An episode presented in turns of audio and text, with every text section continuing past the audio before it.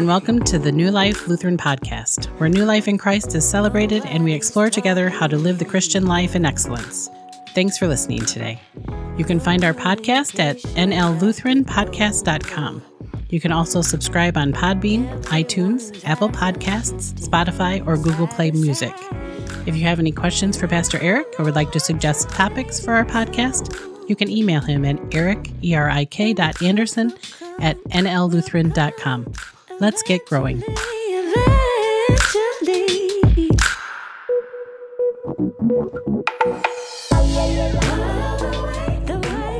Our scripture reading this morning comes to us from the Gospel of Luke, the 22nd chapter. He came out and went, as was his custom, to the Mount of Olives, and the disciples followed him. When he reached the place, he said to them, Pray that you may not come into the time of trial. Then he withdrew from them about a stone's throw, knelt down, and prayed, Father, if you are willing, remove this cup from me. Yet not my will, but yours be done. Then an angel from heaven appeared to him and gave him strength. In his anguish, he prayed more earnestly, and his sweat became like great drops of blood falling down on the ground. When he got up from prayer, he came to the disciples and found them sleeping because of grief. And he said to them, Why are you sleeping? Get up and pray, that you may not come into the time of trial. The Gospel of the Lord. Well, I'm Pastor Ben, and it is my honor and privilege today to dive into the Word of God with you.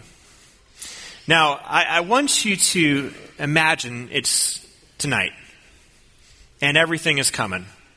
Right? Your schedule, your obligation, your to do list, all those things are bearing down on you. And so you set your alarm, you set it a little bit earlier than normal because you know you have so much to do. You put your phone to the side of your bed, you, you plug it in, and, and as soon as the head, your head hits the pillow, you are asleep. And almost instantly you hear that awful noise. Your phone is going off, your alarm is going off. It's time to get up, and so you, you swipe at it, you knock it off the charger, you shut it off, and then you get up. You jump in the shower, you start getting ready, you put on your clothes, then you go get the kids. You get them out of bed, you get them dressed, you get them fed, you get all their homework and all their projects together, you get them on the bus just in time to get back into your car and go off to work, go off to your busy day. Well, you get into your office and you put your nose down because you have so much to do and you just start grinding it out. But after a while, you start getting tired, you start getting fatigued, you know it's time for lunch, right? You need something to eat. But you didn't have time this morning to make your lunch like you normally do because you were running so fast and, and so hard. So you call your favorite restaurant. They have carryout. You think, well, I'll just reward myself a little bit. I mean, I have a lot to do. I'll stay a little bit later, but it'll be worth it. So you, you pour in your, your favorite order and you get there, you drive there, you arrive just as it's, it's done. You have your credit card in hand. You walk up to the counter. You pay your bill. Everything's going smoothly. You grab the big plastic bag and you turn to go back to your car. And then you make one fatal mistake. You look at your favorite booth and someone's waving at you, trying to get your attention and you make eye contact. There's no escaping now. And as you look closer, you see it's Jesus. And now he's beckoning you over to the table, and you know it's for you. It can't be anyone else. And so you just look down really quick, and you say, No, not today. Any other day but today. And then you paste on that fake smile, and you look at him, and you, you wave back, and you make your way over. And he says, Why don't you sit down with me? And you put both hands firmly on the chair as if to say, Not today. I don't have time today.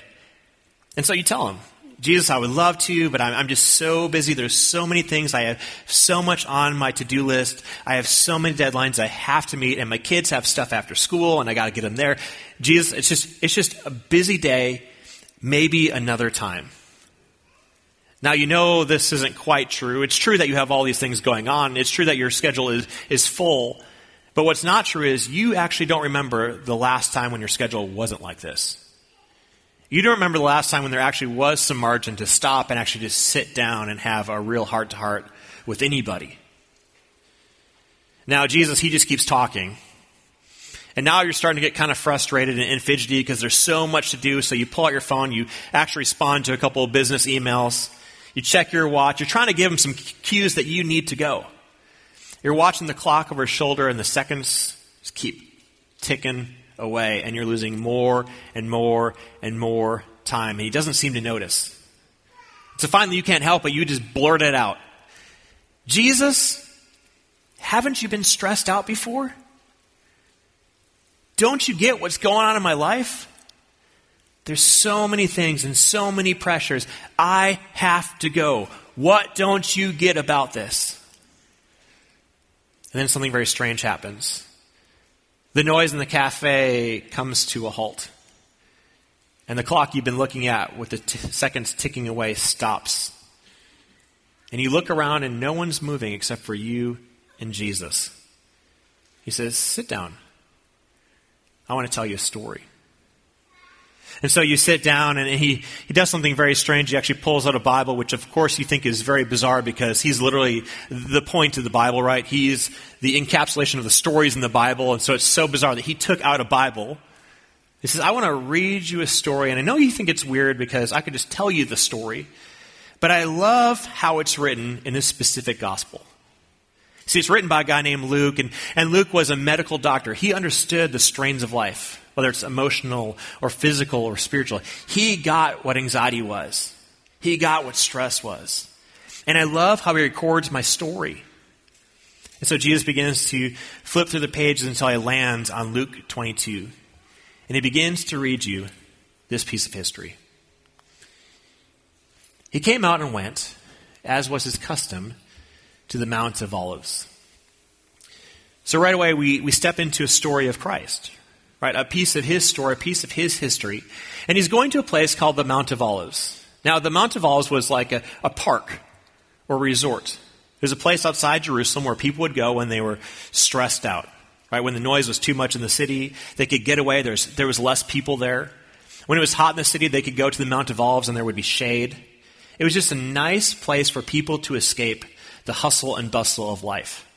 And this is how Jesus used it as well. In fact, sometimes not only would he go and use it for a day or an afternoon or a moment in his life, sometimes he would spend the whole night there. You see, he would go there when he was stressed, when he was strained. And actually, in this moment in his story, this was the pinnacle of his stress. You see, just before this, he had experienced something that we now call the Last Supper. So he spent time with his disciples and he, he made this bold proclamation that one of them was going to betray him. And so he was dealing with that anxiety and that stress of the realization that, that one of his closest friends was going to turn his back on him. He'd also told the disciples many, many times, but he really uh, pointed directly at this time that he was going to die. He was going to die. But before that happened, Peter was going to deny him. And then when he died, his disciples would leave him they would lose hope and they would run away. And Jesus knew what was coming. He could see the future. He knew that he was going to be whipped and mocked and crucified, and all the sins of the world were going to fall upon him. He was stressed out. So he went to the place where he had gone many, many times before when the anxiety and difficulties of life came bearing down on him. He went to the Mount of Olives. But he wasn't there alone. The Bible tells us that the disciples followed him. You see, this was to be expected because disciples were students of a teacher. He was the teacher. And they would actually follow him around all the time, 24 7. See, their goal was to become exactly like their master. So they'd watch him eat breakfast. They'd watch him do everything in life. They'd watch him teach and talk to people and interact with people and deal with everything that life forces us to deal with, including anxiety. And so they followed him there in this moment of trial and the moment of stress. They wanted to see what he was going to do. And this is what happened. When he reached the place, he said to them, Pray that you may not come into the time of trial. So Jesus, when he arrives, he begins to teach. He says, I want you guys to pray. You see, this is what Jesus knew about these disciples. Not only was he stressed, but they were stressed. You see, he had just told them that one of them would betray him. Now, they didn't know yet who that was, and they were wondering, is it me? Is there something in my heart that would lead me to do that? To turn on Jesus, to turn on my Lord? And there was a form of stress that was building within them. Peter had been told point blank that he was going to deny Christ three times. He could hardly believe it, but that stress and that strain was on his heart. All the disciples have been told multiple times now that Jesus was going to die. They hadn't quite believed it, but he kept saying it. And they wonder if it was true. I mean, he even told them that when he died, they would all run away. These disciples were stressed out. So Jesus took them to the place where people would let their stress go. And he tells them to do something very, very specific. He says, I want you to pray. You see, Jesus knows that every one of us copes with stress in some way. Sometimes it's good and sometimes it's bad, but he says, I want you guys to pray so that you don't come into the time of trial. So that you don't actually cope with this in an unhealthy way because humans, we have such a way of dealing with stress that is so damaging, even more damaging than the stress in our life. Well, the story continues. Then he withdrew from them about a stone's throw. He knelt down and prayed. So Jesus moves about 30 yards from his disciples, just far enough so they can still hear him and still see him, but just far enough so he can kind of get away. Right? Get away, get some peace, get, get a space to just rest. And he begins to do what he just told them to do. He begins to pray. Now, he does it in a way that doesn't seem too foreign to us. He kneels down, but in that day, this would be very bizarre. In fact, it would catch the disciples' attention. Because in that day, a, a Jewish person, which is what Jesus was, would stand and pray. You wouldn't kneel and pray, you would stand and pray. But Jesus was under so much strain and so much stress that he, he physically dropped to his knees to pray. And this is what he said Father, if you are willing, remove this cup from me. Yet not my will, but yours be done. So Jesus begins to pray and he uses this word, Father. He actually starts this prayer just like he, he taught us to pray, right? In the Lord's Prayer. He starts that with Father as well. See, he starts from a posture of a recognition that God the Father is a good Father. That God the Father loves him, loves us. That God the Father is, is for us. And so he's going to pour his heart out to somebody that he trusts. Somebody that he knows loves him. And so he just becomes so transparent. He says, Take this cup from me. Take this stress and this strain and this anxiety that I have in the palm of my hand. Please take it from me. Take away the stress of my disciples walking away, losing hope. Take away the stress of Peter, one of my best friends, denying me three times. Take away the stress of Judas betraying me. Take away the stress of the whipping and mockery and death on a cross. Take away the stress and strain of the sin of the world upon my shoulders. God, I don't want this. It's too much. It's unbearable. If you can do anything, Take this from me. But then he says these words. He says, But not my will, but yours be done. You see, Jesus knew this about you and, and, knew this about his humanity, that there were some limitations there. See, God the Father is painting this, this beautiful masterpiece that we can't see, we can't understand, and, and someday we will, but we, we never will in this life and all we see is a brushstroke. A brushstroke that we don't understand, that we don't like, that, that we don't want. But Jesus knew that God had, had the full understanding of what was happening. He, he had a full understanding of, of why all these things actually could result in something good. He says, Not my will, but yours. God, if you can do something with this cup, if you can do something with this stress, if you can do something with this strain, this anxiety, then do it. I don't understand it, but do it. And God responds. Then an angel from heaven appeared to him and gave him strength. You see, God had given his answer. He sent an angel to strengthen Jesus. Now, the reason I say God has given his answer is because if God had just taken it away, the angel wouldn't have been necessary. If God would have taken the cup and said, okay, Judas won't betray you, Peter won't deny you, disciples won't leave you, you don't have to go to the cross, you won't be whipped and ridiculed, you don't have to take on the sin of the world, then Jesus would have felt great release. He would have stood up and, and walked away. But instead, God sent an angel to strengthen him. God sent an angel to comfort him. God sent an angel to Jesus to say, You're going to go through this. You need to go through this. I have a bigger plan. But as you go through this stress and this strain, I'm going to go through it with you. The story continues. In his anguish, he prayed more earnestly, and his sweat became like great drops of blood falling down on the ground.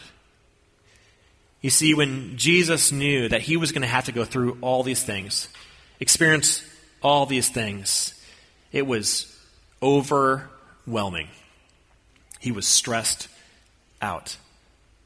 And so he began to pray even more earnestly. He began to give his concerns, his fear, his anxiety to God the Father.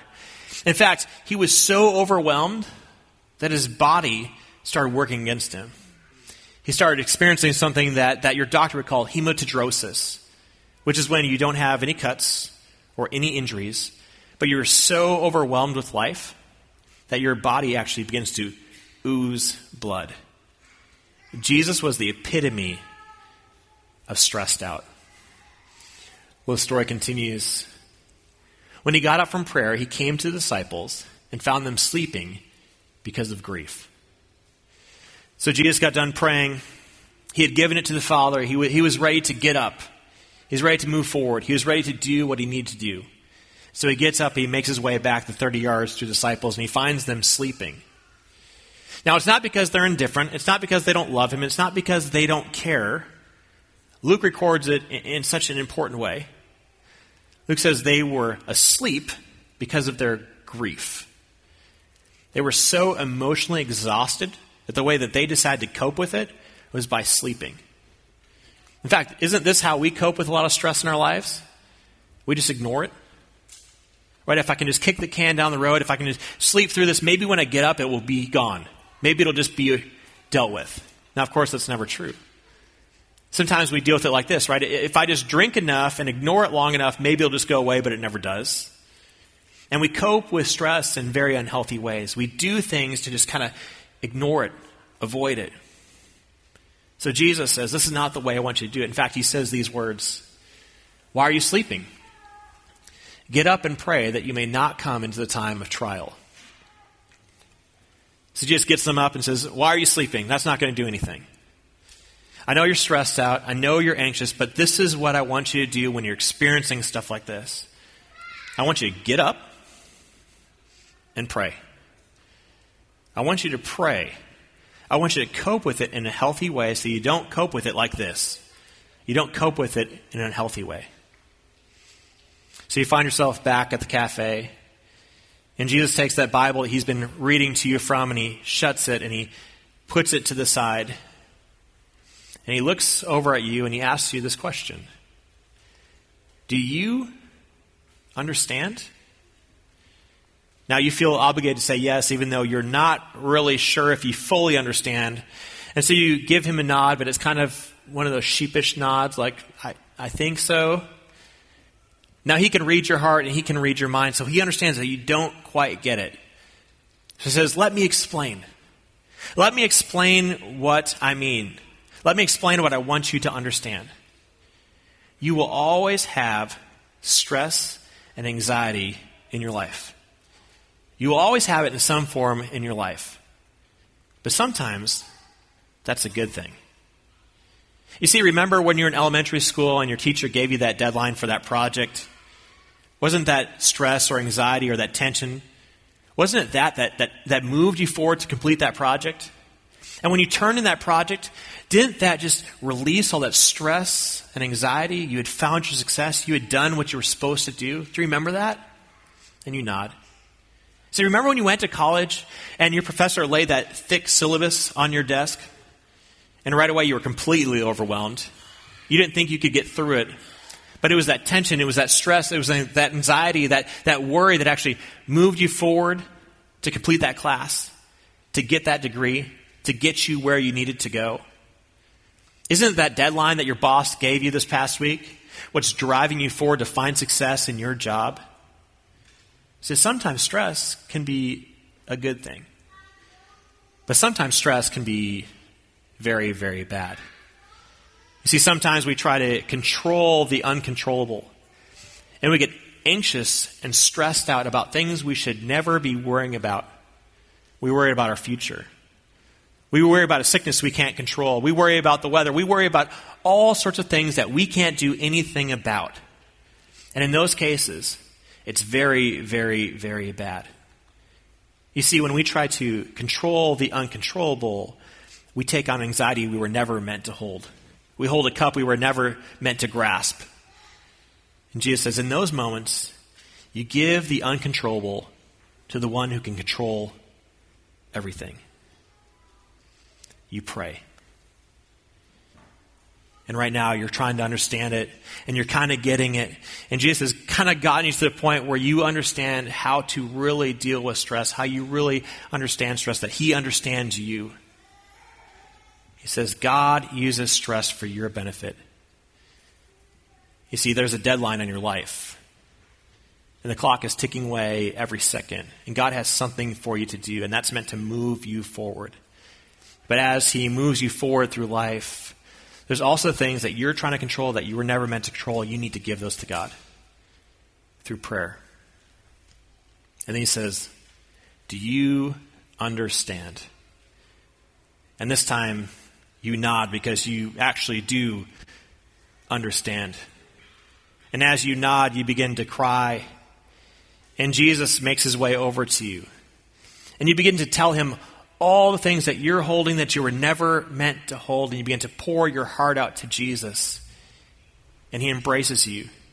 And he hugs you. And he loves you.